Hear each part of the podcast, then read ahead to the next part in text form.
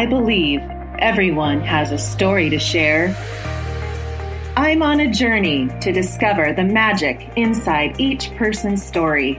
Each week, I will introduce you to guests where I will dig deep and uncover the beautiful miracles from life and experiences to inspire and encourage you to live life to the fullest.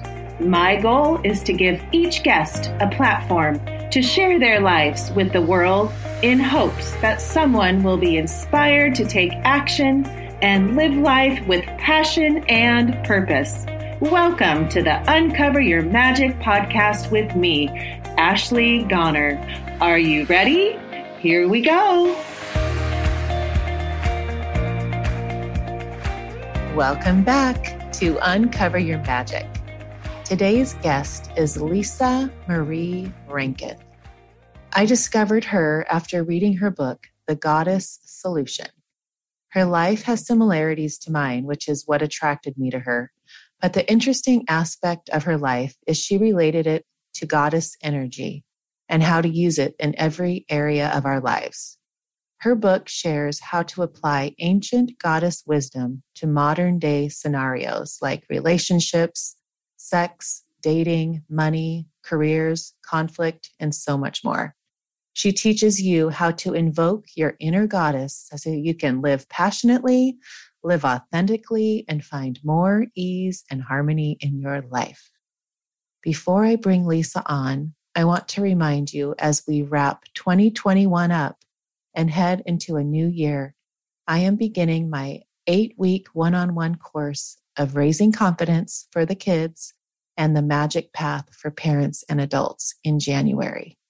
You can sign up in the link in the show notes or just email me at ashleygoner at gmail.com or go to my website and there is a link there where you can sign up. Can you imagine starting 2022 with a new mindset and even more, could you imagine giving the gift of this class to your children so they can be empowered by these life changing tools, so they can be the difference in this world and take on life with no limits and the belief that they can be, do, or have anything? When I see my students begin to see life with a new, unlimited eyes and a mindset that will set them up for life with purpose and passion, that is what wakes me up and gets my heart beating. There is no better gift to give yourself or your child than mindset tools that will change your life and their life forever. Watching the families who have graduated from my classes incorporate the tools in their lives and homes is amazing. So if you are trying to find the perfect gift, give the gift of a new mindset for life to you and your kids. Let's take this world to a new level of thinking Empower this new generation of kids who are searching and wanting to know these tools, but don't know where to go to learn them. Well, you have found where to send them. Send them to me. My goal as I live here on this earth is to empower millions of kids and parents to live a limitless life and be the ones out there empowering others to do just the same. Don't let your kids or your family go another year without learning these tools. Life is to be lived on purpose, with passion, setting goals that are so big they scare you, but you have the awareness that anything is possible. It is so important to living a fulfilling life. So please give the greatest gift of all a life free from judgment, free from worry, free from anything you could view as negative. Transform your family into living with a mind that everything in life is working for you, not to you, and everything is perfect. Even you are perfect. Okay, let me get on to the show, or I could go on and on about how passionate I am about teaching these tools. So, without further ado, please welcome Lisa Marie Rankin to the show. Welcome, Lisa. Welcome. Thank you for having me. You're so welcome. You sent me your beautiful book, and I have it right here. And I was reading it, and it's been sitting with like my coffee time in the morning as I read it because it's one of those fun books where you can open it up and just learn one little thing and I've said in the introduction it's what it's called the goddess solution. But you know going back to understanding you know when we get to this age late 40s early 50s and we have a life story and we have where we've learned our lessons and we followed the yellow brick road and we've picked up the breadcrumbs and we've taken the Y in the road and realized it was the wrong Y and then getting back on track and keep going forward and pushing past the fear and knowing that everything in our life is you know is perfect no matter how you look at it if you think it's bad it's perfect and i always such a great feeling to get to this point in your life to look back and go gosh look at those little breadcrumbs i picked up i did it because I listened to that intuition and I followed through. I pushed past the fear. And now look what I learned and look at what I've, you know, been able to teach people and be the guiding light because of my experiences. And I think we get to this midlife of our time and we can, and to come to the place where we want to, you know, teach and share because of our experiences. And those experiences are like things that people would value, be so valuable in their life, you know, and I feel that way with that's kind of where you're at in your life with this book and what you've done in writing. Your all those blogs and are beautiful writing by the way like amazing. oh, thank you. And the way you write in your book you know there's certain people that you you know you've read a million books in your life but you talk to me like you're my friend in the book. So it's so easy to read. And i find it like i am talking to my friend as i read your book. But i wanted to go into because I related to your story back when you kind of where you started, like the regular Lisa life, you know, where you started off working and going to college and got married, had your kids, but kind of go back there just so we kind of get an understanding. Cause I, I think when people understand that when people, you don't have to live your life because people tell you you're supposed to go to college, you're supposed to get a job, you have your family, you get, you know, get married, have your family. And then even if you're miserable, just keep going because yeah. that's what you're supposed to do, right?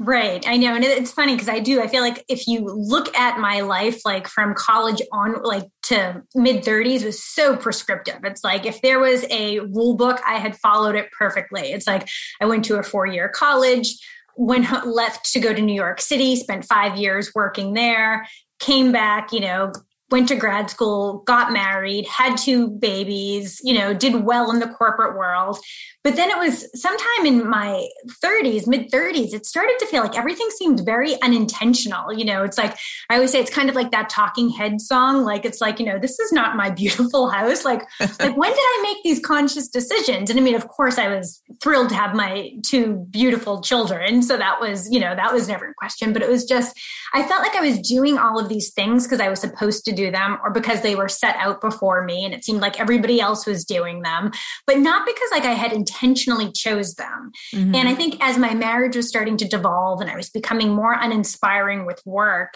and it was also as I was approaching 40, and it's kind of like, and I, I think I've read somewhere that we make these big changes like on different decades. And I, uh-huh. I kind of understand that because it's like, you kind of think like, well, what's the next 10 years going to be like? And it's just, you start to see that time is starting to go by quicker. And I started to make a lot of changes. So I had ended my marriage. I had left the corporate world to embark on creative pursuits and really just started to say, like, well, what would I do if I wasn't scared? Like, if I wasn't nervous about, and by scared, I mean, like, if I wasn't nervous about what other people thought about me. Like, it took me a long time to even like write and post things on my blog because I'd be like, what will the women in my community think? What will that right. girl that was like mean to me in high school think? You know, and it's like, these things prevent us from doing stuff that really shouldn't be a factor. Right.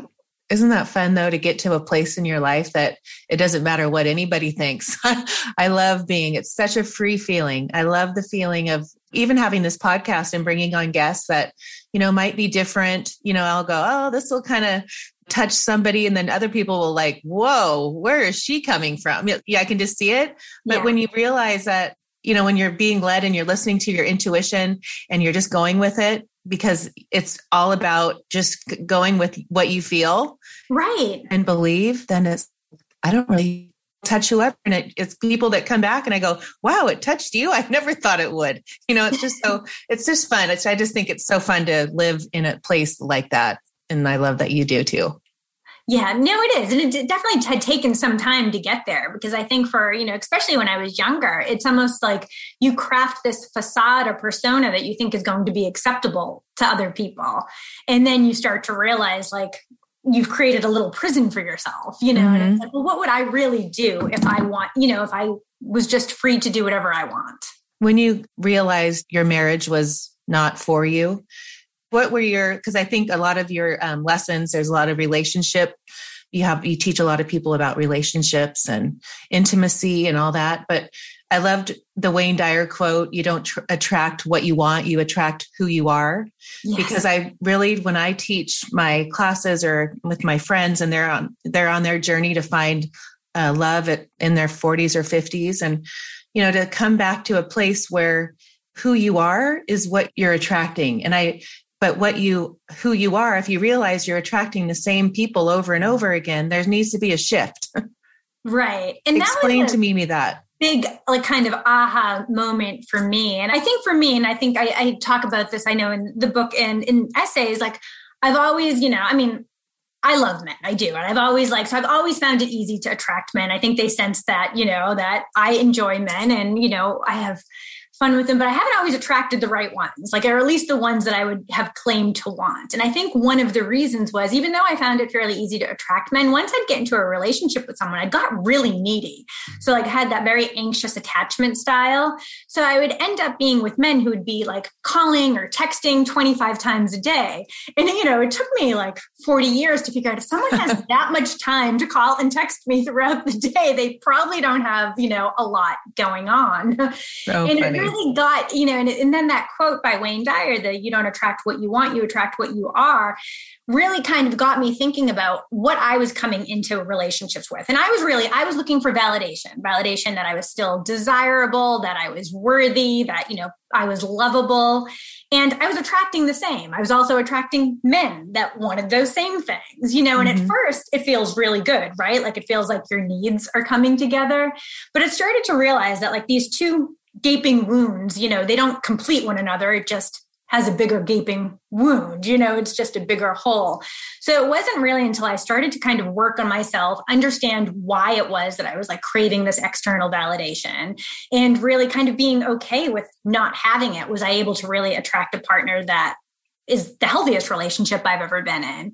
And ironically, you know, it's so different than the other ones. Like, you know, I used to love getting all of these like text and phone calls, and, you know, he does not text or, you know, call that often. And that's been really hard for me at different times. Like, is everything okay? And it's just, he, you know, he, it's just not his style. Verbal affirmations and like isn't his, but, you know, he shows his love in other ways. And, you know, I like, I've grown a lot from that as well.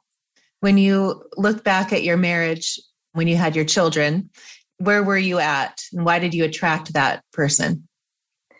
Well, it's interesting. So I met my husband after I had lived in New York City for five years, and I remember thinking, like, you know, I had some, I had some nice boyfriends in New York, but you know, it, the pace there can be very like shallow, very fast paced, and it was just kind of, I felt like a lot of it was very superficial. So I came back home into the Boston area, and I think at the time, you know, again, he just put so much attention onto me, you know, made me feel like, you know, I was like the only woman in the world, and I was like this is what a relationship is supposed to be like. But it ended up being like just I don't know if it was, I would say very kind of like codependent, or I mean, I mm-hmm. eventually started to feel like he needed me too much, that I was like in the relationship, that I was taking care of too much, that I just, um, there wasn't the sovereignty or autonomy that I felt like there should be between like two adults. Right. But at the time, it was attractive because it was like, wow, look at all of this, you know, attention that I'm getting. And he seems so sincere and so authentic. But, you know, I was kind of only seeing what I wanted to see. There was also some red flags there too. But I think at that age, at 29, you know, there's like, oh, well, we'll work it out. You know, we'll figure it. Things will fall into place. But it's like, I guess my advice to other people would be like those red flags that you see early on, they stay, you know, so unless you address them right away, they don't just disappear. Like it's right. the same, it's generally the reason why I think things end up devolving for people were the things that people noticed very early on. Right. I agree. You know, I'd ask you that question because I think I was at the same age with you where I got married for a year and and not the right i knew it wasn't right. I think i was doing it like you said like okay well all my friends were married. They had their first child and i hadn't even met the one yet. And i thought i'm late. And i yeah. panic you know and then you feel like well i'll just make this work. And then realizing while you're in it like huh. And i wasn't my true self. And now that i look back and i know it's part of my plan and it was all perfect and i needed that experience. And you know when you look back at those little I don't know, windows of time that you had those experiences and then you, the light bulb goes off and you're like, okay, I'm not living my authentic self. And it wasn't that feeling where I know what it feels like today, especially. But then when you move from that moment to, you know, take that next why in the road and really take that step. And I've helped people like, you just got to go, you know, and I think part of what in my life where I've empowered these people to, once you take that step, oh my gosh, I promise you, you know, like you'll get, you'll get into this more truer place of who you truly are. And that's when the magic starts to happen in your life, you know, and always in that authenticity. But when I love to hear when, when women are strong enough to realize that even in that moment, I made the wrong choice, but I can still change it and it's okay.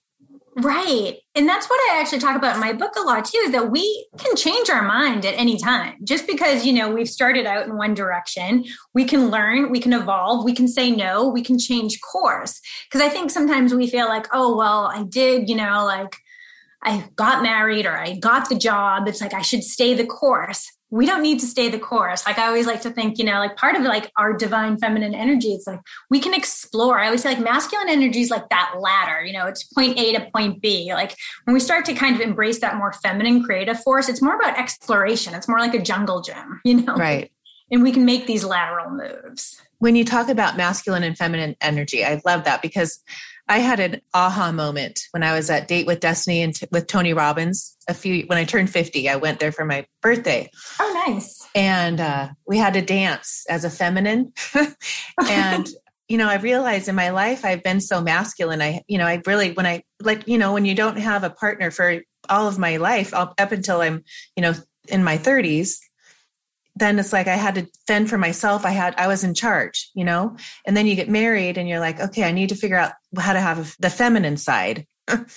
and it's so important to know that. And I realized, I thought, gosh, Ashley, it was so interesting because it's just an opening to know that we're all, we all have both sides, like the yin and the yang, yeah. right?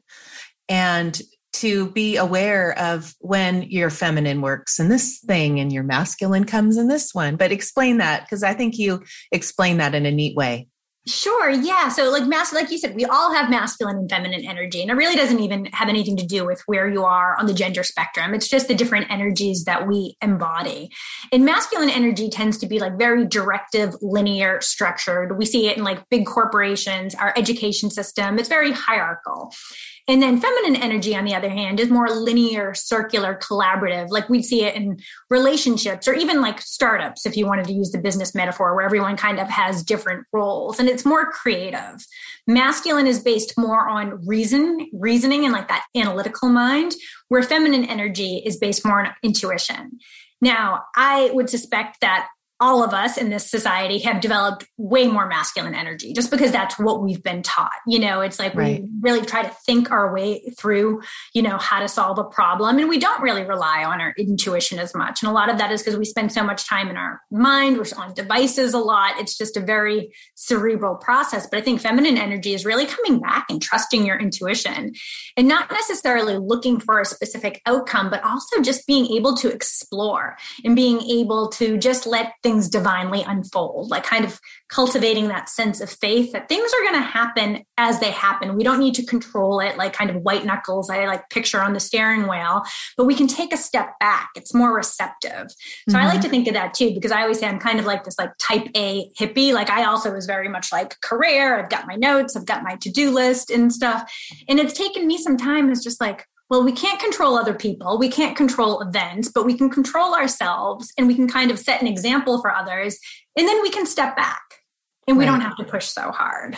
Right. I love that. So it's and also kind of like learning to receive. Yeah. Yes. So true. Yeah. I really resonate with that because, you know, as a mom too, like being as, because I have two girls, you have a girl and a boy, right? I do. Yes. Yeah. So mine are 12 and 15 and yours are right there too. So Same age. similar age you know, and raising kids as a mom, you know, and you're a single mom, you know, mm-hmm. and how to, yeah, I'm sure the dad's part of their life. As a single mom raising with feminine and male energy, your son and daughter, what is your like your intention or what do you focus on in your daily life with them?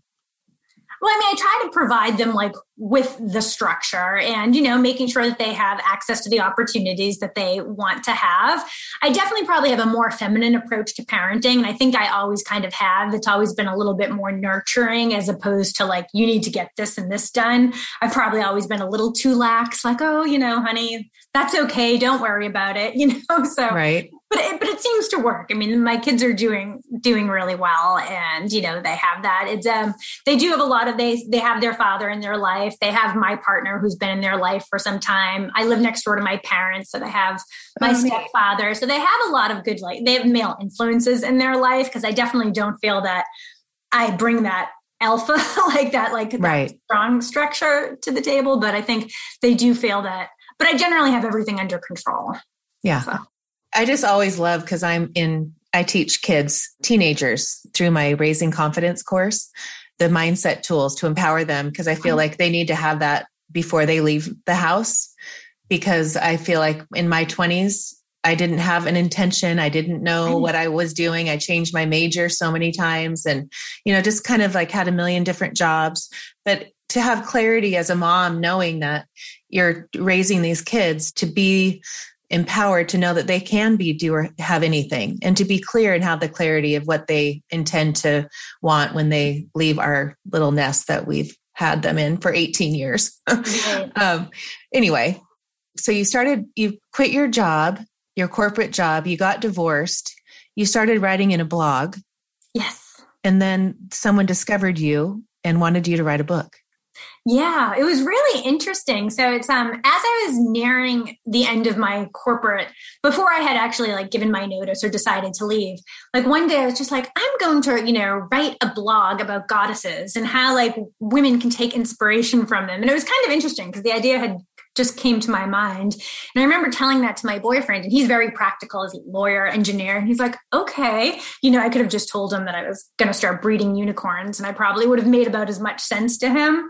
Right. But I had submitted it to a medium publication, and then a couple and you know i didn't think anything would come of it because i've never shared my writing with the world and two weeks later they had emailed and they're like oh we love these stories you know we would love to do a series and this was the time where medium publications were even paying. And they're like, we'll give you $150 like for a story. And like, you would have thought I won the lottery. I was like, this is the greatest. Oh, because funny. I think it was just such like, oh, I can do something different. Like there's like something else that I find inspiring and enjoyable that I want to share. And it was like the first time that I guess I had gotten the recognition that maybe other people would find this interesting too. Right. So I often say it was like kind of winning the lottery, but even better because it was that mind, it, it kind of helped shift my mindset about what was possible. Mm-hmm. So I had started writing that. And then shortly thereafter, you know, I was like, I'm going to take a break from the corporate world, thinking that it was just going to be like a six month sabbatical. I was going to spend more time with my children, write, maybe find something closer to home. And then I had gotten an email and it was said Harper Collins calling in the subject line. And at first I thought it was almost like some sort of like, I don't know, scam or something, but it wasn't. And yeah, and about a year and a half later, I had a book. So Huh. So they read your blog. They that's how that works. I mean, you that's how they when they approach you to write a book. I mean, I don't know if that's how it works for everyone. That's how no, but that's yeah. but I mean, they can look and find somebody who they really love what they've been writing, and then approach yeah. them with a book deal. Yeah. Huh, I love that. Yeah, I mean, That's I still amazing. I still wrote the proposal for, you know, like I talked to the editor, we talked about it, then I went, you know, back and I kind of had it in the back of my mind that oh, this would make a good book at some point. So it wasn't like it was the first time I had ever thought of a book proposal. Like I had already had a template printed out, just thinking I'd get around to it at oh, some neat. point. So yeah, so I was, I, I, felt like I was almost fairly prepared for it. So maybe that mm-hmm. was part of like the manifesting, you know, I kind totally. of had there. I had printed out a book proposal template so yeah, so we went through that, and it just um it, it came together really pretty quickly. Actually, huh. well, the way it's written is I get it because I see how you how it is a template in a way and how you have the affirmations and the meditations on, after each one but the thing i want to talk about is the goddess this the message that i feel like your intuition you listen to and you're like something about goddesses is something i need to like tell the world about and why it's so relevant to our lives now. But, it, you know, to read about it, because I am not, I was never aware. I mean, I've heard, you know, I've heard of them, but I'm not very well read or understand them, but go into why the goddess was your what you think now going back like why did that come into your just I had always been interested in spirituality and yoga, and that has always been a big part of my life. But I also hadn't spent a lot of time considering goddesses. But it was shortly after my divorce. I remember again, like I was kind of looking outside of myself for validation. And, you know, I was probably spending too much time trying to curate my appearance or worrying about whether somebody was going to text me or not. I remember just thinking to myself, like, I don't feel like a goddess, you know, like I just felt like a little bit disempowered. Like I was just there were things outside of myself that I felt like I was lacking. And that kind of sent me on this quest like, well, I'm going to learn like what does a goddess feel like? And that really kind of started driving me through and I started to investigate like different goddesses across cultures, across traditions.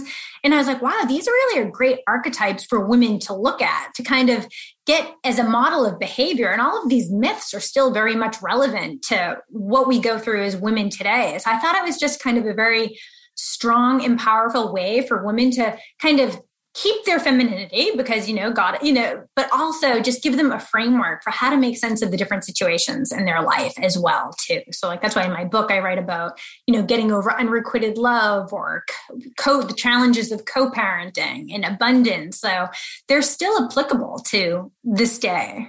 Yeah and that's what's interesting to me because i was reading about you have the there's like the four Oh, Lakshmi, the four aims in life. Yes, will you yeah. explain that? Because that was that kind of caught my eye. Sure. Yeah, I love that one. So Lakshmi is the Hindu goddess of love, abundance, fortune, and beauty. And she has four arms. And in Hinduism, they represent the four aims in life. And these are like the four the four things you need in balance to have a happy life. And the first one is called Artha, and that's all about material goods. So that's kind of like you could think of that as our shelter, our food, just all of the things that we can possess and the things that we need to survive. Now, I feel like in our culture, we kind of just focus on Artha as abundance and we kind of right. think this is what abundance means. But that's just one. So it's like 25%. Then there's Kama, and that's like all of our emotional pleasure. Like, are we enjoying something? Do we have fulfilling relationships? Like, are we having a good sex life? Like, these are important too, like our emotional and our ability to experience pleasure. And then there's Dharma. Are we living our life's purpose? Are we doing something? Do we feel that we have meaning in the world? And then there's moksha, and that's like spiritual liberation. So, do we have a spiritual practice where we can kind of weather the inevitable ups and downs of life, that we've developed some sense of equanimity? So, it's really all four that need to be in balance for us to live a happy, fruitful life. So Lakshmi is often like shown with gold coins from her hands, like that she gives to her devotees as far as like the external abundance, but she also gives folks inner abundance as well too. That comes with like grace and gratitude and generosity. Huh. When you teach your students, when they come to you with your class, the goddess solution, is that what it's called? Yes. Yeah. What are they seeking? a lot of them are just seeking to feel better about themselves as well. So it's whether it's like looking for external validation. A lot of them have habits that they're looking to kind of overcome, whether it's maybe like emotional eating or kind of just negative self talk. So it's really kind of, again, coming back to feeling sovereign and feeling empowered when you confident. if someone comes to you and they have self negative they have negative self talk what are you so okay what now what do you do to teach them about a goddess that empowers them through that well, we um in my course we have six different archetypes that we look at. So that one would probably be in the Morrigan archetype which is um she's kind of the she's the celtic goddess of death and magic. And we look at our difficult emotions and where they come from. So we do some differentiation. So it's like that negative self-talk. Like if we differentiate that so that's not your higher self that's not your inner goddess and start to understand like where that's coming from whether it's like the inner critic and thinking that like okay this self-talk it's trying to protect you it's trying to help you like you know but what can we say? Like how do we differentiate ourselves so we're not reacting from this negative self talk. We're also not believing it. We're learning to differentiate ourselves from that and really kind of connect with that inner resource, or like I call it the inner goddess. When you talk about intuition, what is your, how would you describe your intuition? Intuition is really that feeling that you have when you know either that something feels really good or something feels not so great. So I talk a lot about it in my program as it's like, I don't like to say good or bad, but it's like that intuition of like, this is going to bring me closer to my highest self and this is going to bring me further away from it. So in Ayurveda, there's the term Samyoga, which are like these are the activities that bring me closer to my higher self, and these are the activities. So it's really kind of using that discernment and feeling like, well, what's the path that I would like to go on? And is this something that's coming from my heart, from my highest self, or is this kind of coming from my ego? Is it trying to keep me safe or is it trying to get something so I feel better about myself? But really kind of starting to understand our, motivation behind things. Right. And how do you teach people to decipher if it's coming from their higher self or their ego self? Well, when to start asking the question. So, if somebody is looking for, like, let's just use an example, like somebody's looking for a promotion it's like, okay, well, why do you want that promotion at work? Is it like, do you want more money? Do you want to feel successful and smart? And then just keep going deeper. Like, why do you want the money? Do you want it as a status? Do you want to be able to support your children through college? And kind of getting behind the why behind the why and just kind of going deeper and deeper. And then you start to figure out, like, okay, so it's not so much about this position, but I want to feel safe and secure and I want to support my children. Or I want to feel like smart. I want people to look up that look up after me, and I feel like I should be a VP at this point or something. You know, and right. it starts to kind of get to the point. And we know like just these external appearances aren't actually going to like even if you got the VP position at that point, you're not going to necessarily feel any smarter or you feel like you've made it because again, you're looking for something outside of yourself to feel better about yourself. So it's really just a big process of self inquiry and exploration. Right. You know, I think, you know, yeah. learning at my age, like really tuning into that intuition and knowing how important that is and how many people, you know, don't listen to their intuition or aren't aware of that little voice that they think is just them saying, go this way, go that way. When, and to trust, you know, and really surrender. I love those two words because I feel that's such a powerful place to live in is the trusting and knowing that you are listening to your intuition and it is your higher self and give me so i've been interviewing some a lot of people lately that um, we talk about you know connecting to your higher self. And yours is the goddess. So when you're talking about connecting to the goddess within you can you relate that to that at all? Yes where does that come in? It's basically it would be the same as saying connecting to your highest self. So it's kind okay. of that inner resource or inner wisdom. So i call it the inner goddess but it could be it's the same as you would say like your highest self and, and so with that. you believe so in your mind like you're putting the goddess as your the bigger part of your soul that's inside your body. Like i you know it's like this this woman that i had on it was just amazing. So she's like a sliver of your soul is inside of this human body. And the rest is your higher self and you know like it's endless. It's infinity you know your your soul is ever lasting. But is that what you mean? I want your impact over your take on that the way I often describe it to, you know, like I think sometimes when we hear goddess, you know, we think of these deities outside of ourselves, and we could definitely practice with them as a deity outside of ourselves. But the way I generally teach them and practice them is that they're not a deity, they're an aspect of your highest self. So these archetypes give us keys that unlock different aspects of ourselves. You know, so Carl Jung talked a lot about the collective unconscious, where we have all of these kind of deity archetypes, and we have access to these energetics. So it's like, for example, like if you were wanted more power passion in your life. You know, maybe you would start connecting with Aphrodite if you wanted more courage because you had a conflict coming up. And I always say, like, I am more of a love and creativity goddess. I am not a courage one. So these are the ones that I need to generally tap into. That could be like Durga, the Hindu goddess of strength and justice. And you start to learn about them and understand their attributes. And if we want the goddess in our life, we start acting like her. So we can start thinking, like, well, what would this, you know, how would this goddess do? But they kind of give us a framework or a model for different energetics that we want to build within us.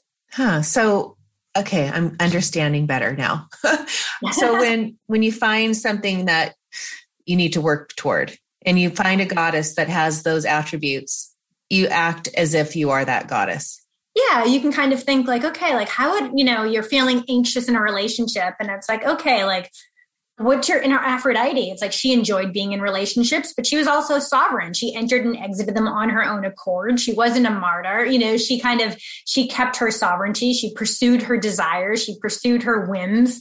So you could kind of look to her to kind of start to cultivate those types of attributes. Huh. Okay. So when you think of all these goddesses, there's how many? Oh God, there. I mean, there's thousands. I think thousands. there's 38 in my book, but okay. Well, that's what I was reading because I was like, oh my gosh. So Ma- Mary Magdalene was how to overcome your limiting beliefs. Explain yeah. that. What is she? Why is she that? So Mary Magdalene. So some people would might not consider her a goddess, but I think generally she has many of the attributes as a goddess. And you can think of Mary Magdalene because as far as like the story with Jesus, you know, there's a lot of questioning like what their relationship was but pretty much by the literature you could see she's called the apostle of the apostles because she understood his teachings you know more than any of the other apostles. But some would even say she was his teacher too. So i mean we don't know you know there's a lot of conflict in but let's just assume that you know she was also enlightened and also a spiritual master probably on the same level as jesus.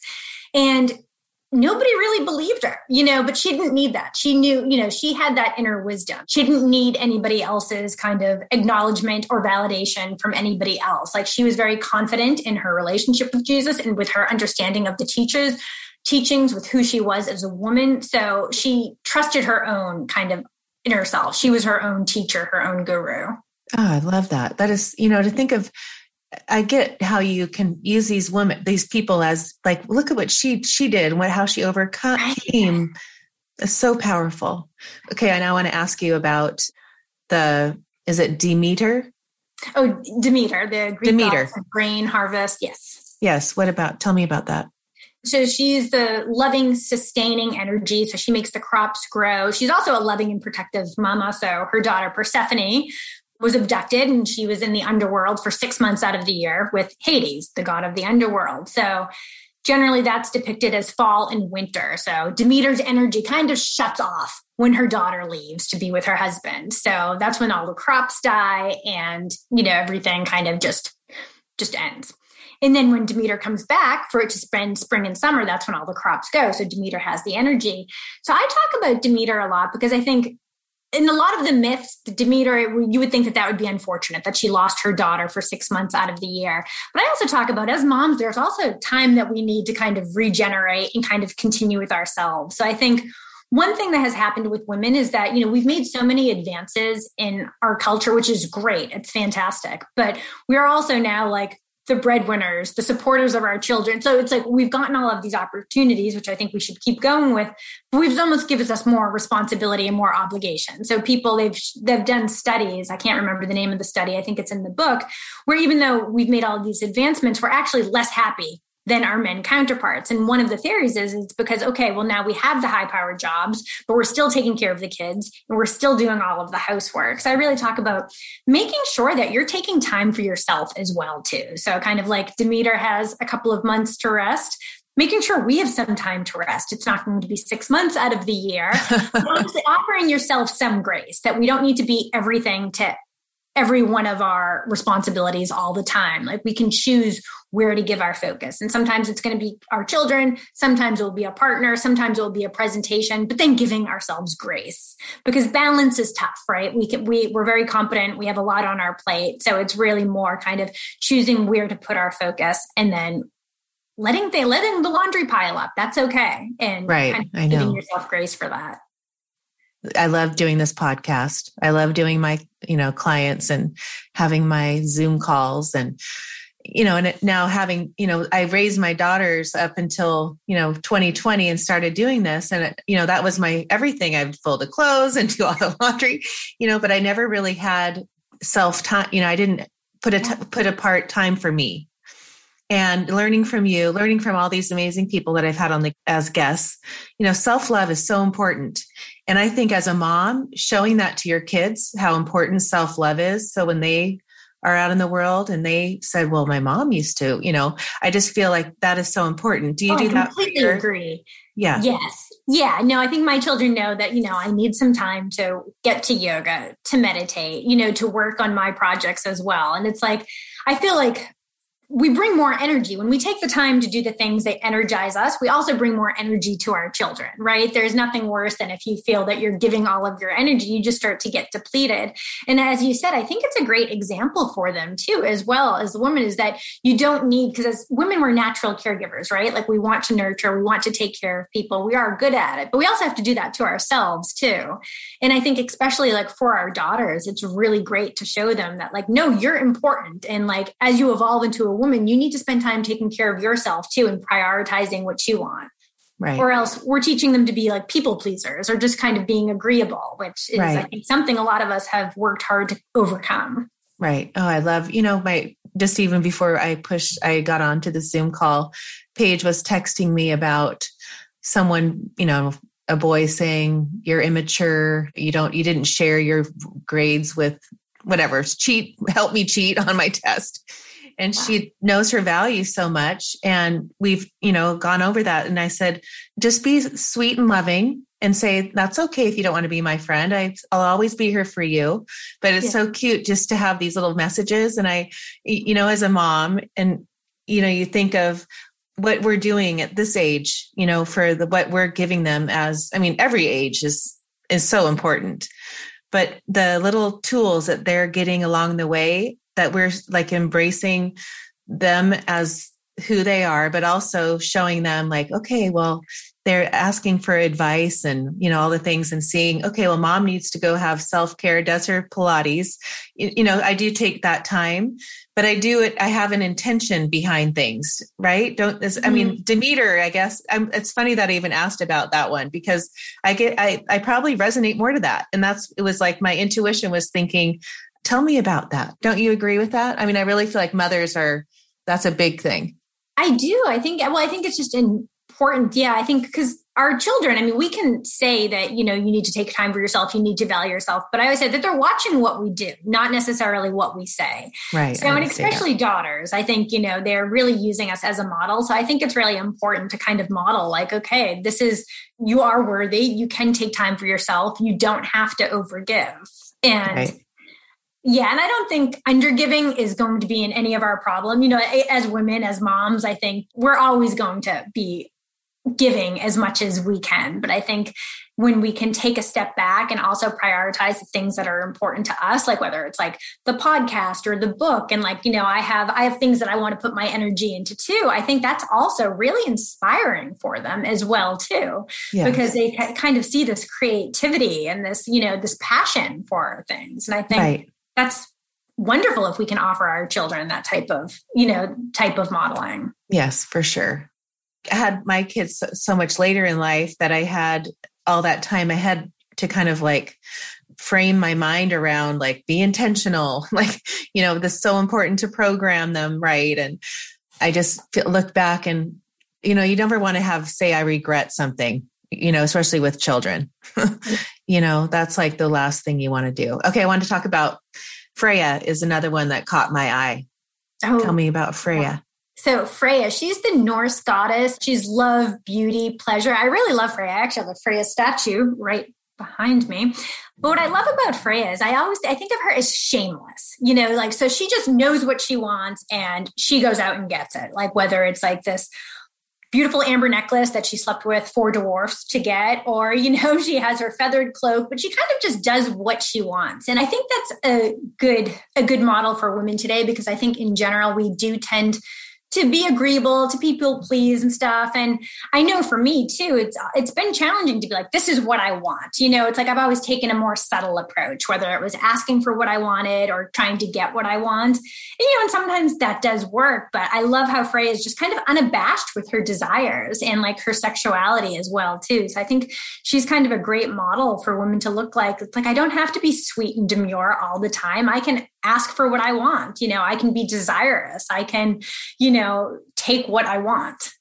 Right. So when you teach the your class and they do a meditation, so are you teaching it all together? Is there ever one-on-one where you're working with one person to really dig deep into their inner goddess? I do one-on-one coaching as well too. So generally when people enroll in the class, they'll get at least one one-on-one coaching that kind of comes with the class. And what would you do with that? Like with me, if I came to you and I said I really want to dig deep into and you would just what?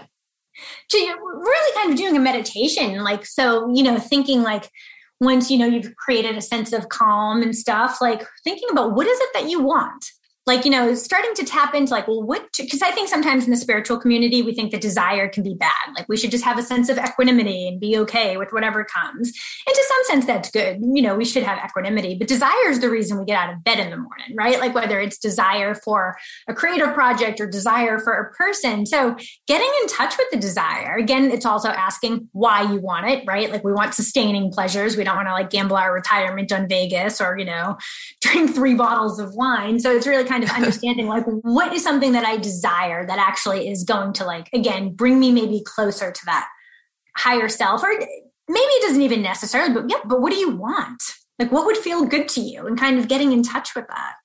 And then once you figure out what they want uh, and you get them to like listen to their intuition or their their little voice in their head and they tell you then what? You find a goddess that would speak to them well, I thought we were talking about Freya in this example. So I was kind of thinking like that would just be kind of a desire. Got so it. we don't Oh, always have it. to tie it back to like a goddess too. Like I think like at the end of that, I mean, we could work with Freya, like to if somebody was saying, you know, I really want to have this type of relationship and I'm afraid to ask my partner for this and stuff. Like we could work with Freya and be like, all right, well, Ah. let's think like Freya, you know, is pretty shameless about asking for what she wants. Like, can we try to connect, you know, with Freya and kind of we meditate on her? We'll meditate on the image of her. We'll kind of understand her myth, what she does, Oh, kind of building up that confidence to be able to ask for what it is that you want. Ah, got it. I Yeah. love that. So it is through a meditation and a visualization that you become that goddess that you're. Yeah. Yeah. Huh. Okay. I'm with you. Now I'm I'm getting understanding it. I mean, I guess after reading your book and understanding the all the different types, and I guess there's more than I didn't know there was more than that. So this was one of them that I wanted to ask because I have a lot of friends that are searching for a relationship, you know, later in life in our 50s. And mm-hmm. it's it's Parvati. Parvati. yeah, she's the Hindu goddess of love and devotion. So And She- would that be someone that you would connect with? That is that's a really wonderful goddess to connect with, I think, in the relationship. And that's the one that kind of goes back to thinking of like the Wayne Dyer quote, you attract what you want, not what you are. Because Parvati is in this committed, loving relationship, but she's also sovereign. You know, she still she still has her own spiritual practices. She still has kind of she's still her own person. And I think for women, that's that can be challenging to, you know, keep that sense of sovereignty and also that desire to merge as well too right? It's like kind of like the paradox. We kind of have to hold both of them like we're sovereign and whole as we are but we still have a desire to connect and merge. And i think we can kind of look at parvati to kind of continue to cultivate the personhood that we want to be but also cultivating that feminine energy that opens us up to receive as well.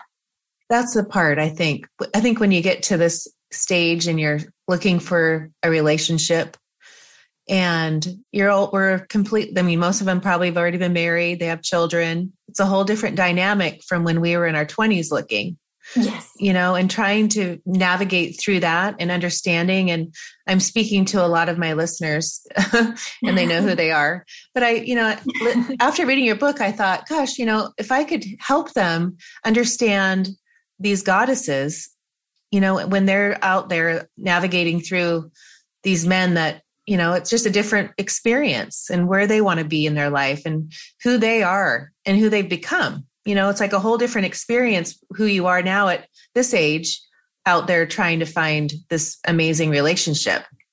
Yeah, in some ways, I feel like at this age, it can be a little bit more empowering to women because, as we were talking, you know, you get into your late 20s, early 30s, and you feel like you need to check a box. Like, you know, I need to do this, I need to do this. And it ends up being a game of musical chairs. Like, who am I going to be with at this age, at, you know, when everyone's getting married? And it seems a little unintentional.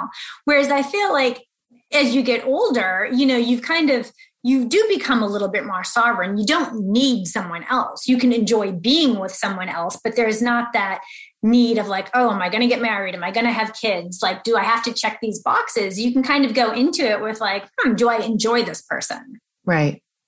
Yeah. I, I mean, it is empowering. I, you know, if I had to go and do that now, you know, you think of what a different, you know, I remember when I met Richard, it was, oh, I want, you know, I want to find my soulmate. I, you know, some, and I had built my life to where I, I was happy with who I was, you know, mm-hmm. and I, I do know that you attract who you are, not what you want. And I was so clear. And then I knew I wanted children. And, you know, it's like that. And I was like in my mid 30s. So, you know, not long ago, but when you think of your life, how it takes you, and then to begin again, and then it'd be a whole different experience, but it is an empowering thing because I know really who I am. You know, what a yeah. explain that like in a in someone that really knows who they are. They, you know, they have the Parvati, right? They have that Parvati, going yes. for energy. What would they what would you take them down a road? What would they that's kind of feel i think the road of just kind of building that confidence. And i mean this has come difficult to me. So i always say like you know we end up getting into like a lot of these practices generally because it's like we feel bad about something you know or we're trying to heal something. For me it's like i felt like i had kind of a lot of anxiety in relationships and i knew that that didn't feel right. So that's kind of even what got me a lot on this path was that anxiety. And i think it's really starting to understand that we don't need anybody else right? And we can start to look at our relationships too as like I wrote um, an essay that it was as our spiritual assignments. They really show us a mirror of the areas where we need to heal. Like, well, what's triggering us? And we can kind of look at it that way too. Like, if I don't get a text every hour, like, what is that saying about me? It's less about the other person. So we can almost even use that other person as a mirror without getting so caught up in the story and kind of kind of understand like this is a great tool to show us areas of where we need to focus so we can evolve. Yes. Oh, I love that. That yeah. is the greatest explanation. I have a friend that is coming from two relationships where they used to text all the time and it was super needy and and I said, "Well, that's a mirror of you. Like that is who you are. I could never have been in that relationship to I was telling her that because that would not that's not me. I don't I'm not needy. I don't need that text every 5 minutes and that reassurance. And now she's met someone else. And the other day he's not texting. He's, I go, oh, perfect. perfect. That's what you want. so maybe, you know, like that's perfect. That's, we don't need the needy part. You're not needy. So let that go. Right.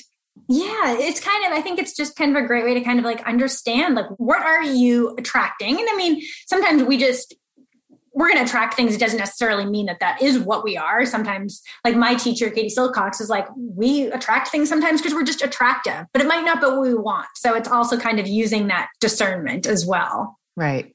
So what are you on the, what's on your plan for the next year or five years ahead of you? What are you looking toward doing?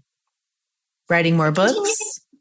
I would like to write another book. So one of the things that I'm working on right now um, is kind of like how do we make magic from the mundane? You know, like how are we better integrating our spiritual life with our everyday life? Like you know, as far as like taking care of our children like we're divine matriarchs you know ushering a new set of deities in like you know and really kind of taking a little bit more accountability for our different roles but also just making it more fun like adding a little bit more magic to kind of the everyday life like just through different rituals and just shifting the perspective as far as like what it is that we're doing whether it's relationships or laundry or work and making it a little bit more inspiring. So that's one of the one of the things that I'm working on right now. In continuing on with my with the Goddess Solution, my masterclass as well, and really kind of building out that program because that's relatively new as well.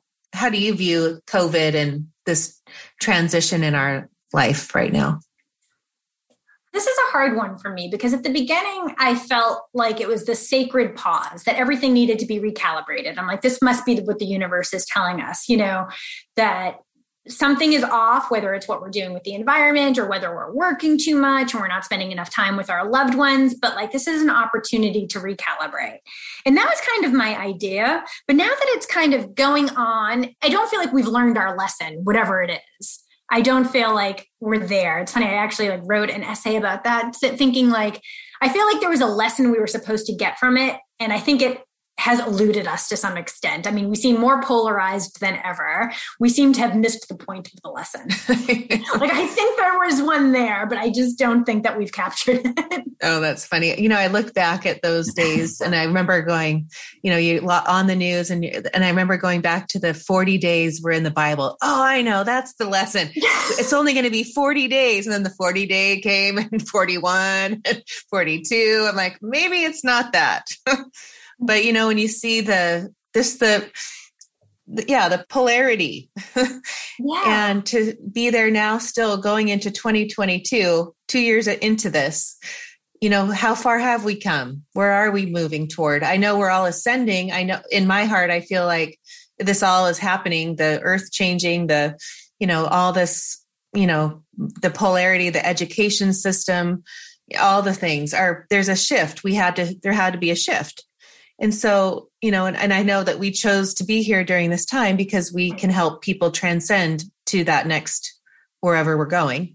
But I believe it's toward more love, toward this harmony, this beauty that you've talked about. These God, you know, you look at life and the books that come out now and the people that you are on, the people that come on my podcast, you know, this ascension that this light that people are searching for, you know, and they want to, they're like seekers and it's all of a sudden come and they're like taking this, t- and I can see this shift. It's really shown up in my life a lot in the last, gosh, six months. I've seen a huge shift. That's good. Yeah. I think, um, well, I mean, I think it, COVID has shown us that we can't control really outside factors that much. So what we can control is how we respond to it, our own energy. And I think that has also helped people want to take their spiritual life and self development a little bit further because it's become more important that we have kind of a stronger foundation internally, that some For of the sure. structures that we thought were there to support us don't necessarily in that you know it i would like to see us come together a bit more as a community i think the polarization between like the vaccines versus no vaccines i think isn't that productive productive like i feel like there needs to be a little bit more compassion and goodwill towards people who have different right. opinions than others which I, I, get nervous that i don't see enough of that mm-hmm. i know yeah. it'll be so it's just so interesting to look back at just a two year period of time and see the the beginning to now and what really in our life have we allowed it to grow us have we allowed it to you know see who you truly are? I feel like talk yeah. about looking in a mirror you know right. who are who are you? Who am i? And to be as i think as a parent having kids during this time i believe that i loved parenting them during this time because i think it's just showing the gratitude of life. You never take things for granted. You know look at what you get to do now that we never you know taking little things away from kids at the age our kids were especially but to know that as a young teen you know that oh i can't see my friends. Oh i can't go to that. Oh i can't go to a birthday party or you know i can't have a birthday you know all the little things that you got to do your whole life. It's their childhood story. You know we've this is part of their childhood. So i look at things as it's the beauty of life and i don't look at it as bad. I look at it as good and i taught my girls to look at it as good yeah. Um, because you can sit there and look how bad it is and where does that get you? Yeah it doesn't. No it's kind of like we always have to find the beauty in any situation right, right? yes we do and what what do we have to be grateful for yes so, okay i could continue on but here's your little book for my viewers oh, yeah. that i love so much and thank you for sending that. Oh you're welcome and it's the goddess solution. It's lisa marie rankin on the website. Yes. What else? Anything? Um yeah they can find everything on, on my website. website. Everything is on my website. So my different essays, information about my course, and social yeah, media. So we can just yes. direct people there. And it's always Lisa Marie. Yes. Rankin. Yes. Yep. Lisa Marie. Um, oh, it's been so fun. Such a fun conversation. So fun and so different. And it opens my eyes to a lot of different ways of thinking. And I, lo- I think it's beautiful that you found that. And it's been so fun talking to you. Oh, thank you. I really enjoyed it. Thank you for having me on. Thank you. Thank you for listening to the Uncover Your Magic podcast today. If you were inspired by what you heard today, please share it with a friend. And if you haven't already, please subscribe, rate, and review this show on your favorite podcast player. If you would like to connect with me with any questions, comments, or feedback, please contact me at the Uncover Your Magic website. Thank you so much for listening, and don't forget always look for the magic.